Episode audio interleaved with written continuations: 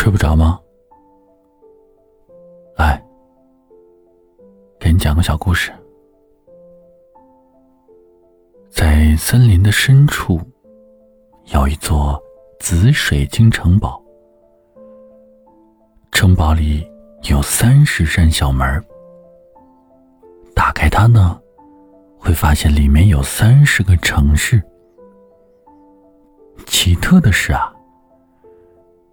一个城市里的居民长得都不一样，有的红头发蓝眼睛，有的黑头发黑眼睛。他们吃着各种稀奇古怪的食物，说着不同的语言。在城堡里，有一位白胡子老人，他是一位老国王，他统治着。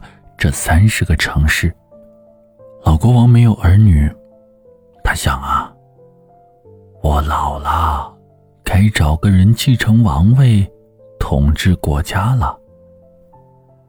一天，他让仆人们打开了三十扇门，拿着三十张大红纸贴在门上，上面写着：“国王要选一名年轻人继承王位。”年轻人都可以来报名。谁能通过国王的考验，谁就可以当选国王。这真是个让人兴奋的消息啊！许多的年轻人都来报名了。老国王坐在城堡里的一个水晶龙椅上，对着他们说出了第一个考验。城堡的地下室通向一个神秘的花园。那里住着许多的花仙子，你们去那里，把花仙子的斧头拿来吧。年轻人听了之后，急忙朝着花园出发了。他们走过一条黑漆漆的通道，眼前忽然就明亮了起来，到处都是鸟语花香，一个个带着翅膀的花仙子在花园里飞来飞去，人们都惊叹了起来。哇，好美的花园啊！他们向花仙子们说明了来意。花仙子说：“如果你们能把花园的杂草除干净，我就把斧头送给你们。”大家听了后纷纷干了起来。可是他们干了五天五夜，杂草仍然除不尽，真的是太累了。还是算了吧，有一部分人议论了起来，他们都放弃了。又过了五天五夜，又有一些人不干了。最后呢，就只有三个年轻人坚持了下来。睡着了吗？还没睡啊？那我再给你讲个故事啊。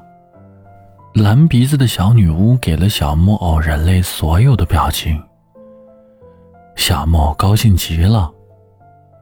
这天早上，小木偶在大街上闲逛着，突然看见了一个通道前有一片树林，禁不住好奇的就走了进去，发现了前方出现了一个漂亮的木屋。小木偶走上去。趴在窗户上一看，里面有一只小猫，躺在一张床上，微微的颤动着，貌似是得了最重的病。于是他急忙推开了屋子的门。那只小猫急忙说：“你不要过来，我得了重病，什么东西都会被传染到的。”声音轻的快听不见了。小莫急切的问：“那到底有什么方法才能够救到你呢？”听说，一座雪山上，有一朵非常神奇的雪莲，能够治好任何的病，但是非常稀少，很少能够见到。小莫说：“那我去打探消息，你再坚持几天。”说完，他就走了。可是，一连几天都没有消息。急得像热锅上的蚂蚁一样团团转。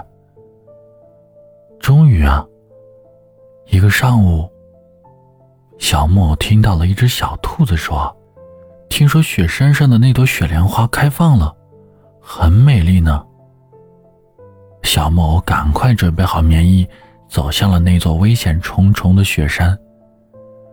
来到雪山脚下，迎面吹来了一阵冷飕飕的凉风，差点就把小木偶给冻成了冰块。他急忙穿上棉衣，沿着弯弯曲曲的道路，向着山顶进发。半路中间遇到了一块冰砸到头上，接着呢。又是第二块，第三块，连绵不断的掉了下来。又是一大块巨冰掉了下来，滚动了起来。好不容易躲开了，长长的松了一口气。